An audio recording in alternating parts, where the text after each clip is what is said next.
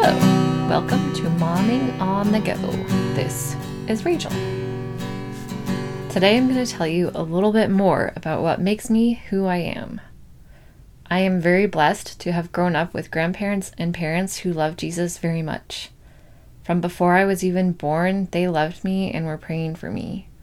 I have always known I was loved by them and loved by Jesus. One summer when I was three or four, we had strawberries in our backyard and we were picking the strawberries. And my mom had told me, don't eat them until we bring them inside and wash them. But being a young girl, I couldn't resist. And so I popped some in my mouth. And then my mom turned around and saw me. And she said, Rachel, did you eat any of those strawberries? Now, knowing that she had told me not to, I looked up at her and said, No.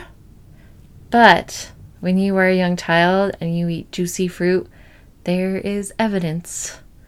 And so my mom took me inside and she said, Rachel, I know that you ate some because there's juice around your lips. What you did was wrong. You lied. Okay, I lied. That was wrong. In the Bible, that is called sin. Anyone who sins deserves to die and go to hell. But my mom told me there was good news. She told me that Jesus, God's Son, never sinned. He came to earth to show us how to live and love well.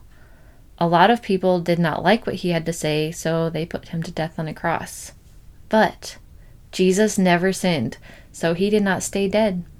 He rose again after three days. That's why we celebrate Easter. My mom explained to me that when Jesus died, he was taking the punishment for my sins. Yes, that little lie I told about not eating strawberries. And because he took my punishment, even for a little white lie, I could be forgiven. His forgiveness is a gift.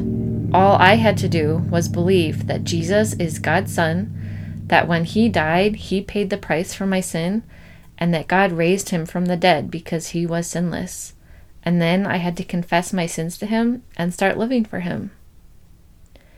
Having just been caught lying and knowing beforehand that lying was wrong, my mom's explanation of how I could be forgiven made perfect sense. Even being as young as I was, I knew I had a choice and that I was the only one who could make it. I remember praying with my mom in the kitchen, asking God to forgive my sins and choosing to live for Him from that day forward. My life didn't dramatically change as a preschool aged child. My parents continued reading Bible stories to us. I learned verses in the Christian school I went to and in Awana, and I learned more about living in Christian community going to church and Sunday school. Life went on. The summer I turned 13, my family went on a really big road trip. We rented a motorhome and went from Colorado to New Jersey, New York, through Canada to Michigan. When we were visiting friends in Michigan, my mom got really sick and was admitted to the hospital. Being 13, I knew that something was going on, but I didn't know all the details. But our friends, being amazing hosts, did their best to distract me and my siblings with love and fun things to do. On Saturday, they took us to their church where their dad was the youth pastor, and we started playing laser tag. Laser tag is fun, and we were having a good time, but I knew something bad was happening with my mom. I sat down in a corner and was just feeling scared about what was happening when all of a sudden I felt God's presence surround me in a hug and I heard his voice. He told me, Rachel, I love you. I still get goosebumps when I remember that moment. He didn't tell me all was going to be well with my mom or that my life would be okay. He just told me that he loved me. And that was the turning point in my life all of a sudden, I knew that being a Christian wasn't just about believing, it was also about having a relationship with God. God who knew me, God who loved me, and God who wanted to walk with me. So you aren't left wondering, my mom did get better, for which we are all thankful. I don't always make the right choices, and I do things more often than I want to that are hurtful and selfish. I am sorry for those things. I am sorry if I have hurt you. I want to live right with God and with you. Obviously, a lot has happened in my life from when I was 13 until now. In high school, my dad didn't have a job for a while, and God showed me how He very specifically provides tangible things. My family never went hungry, and we were able to stay living in our very amazing house on five acres. I learned more what faith means through that. When I was in college, I became part of a group for a while that believed differently than I did about what it meant to live as a Christian. I wanted to know what the truth was for myself, and I struggled with what I was supposed to believe. God is faithful, though, and in my struggling, I came out believing more strongly that Jesus is the Son of God, that He died for my sins and rose again, and that He is the only way to God and life forever with Him. I have been through hard times, some harder than others, but through them all, I know that God is faithful.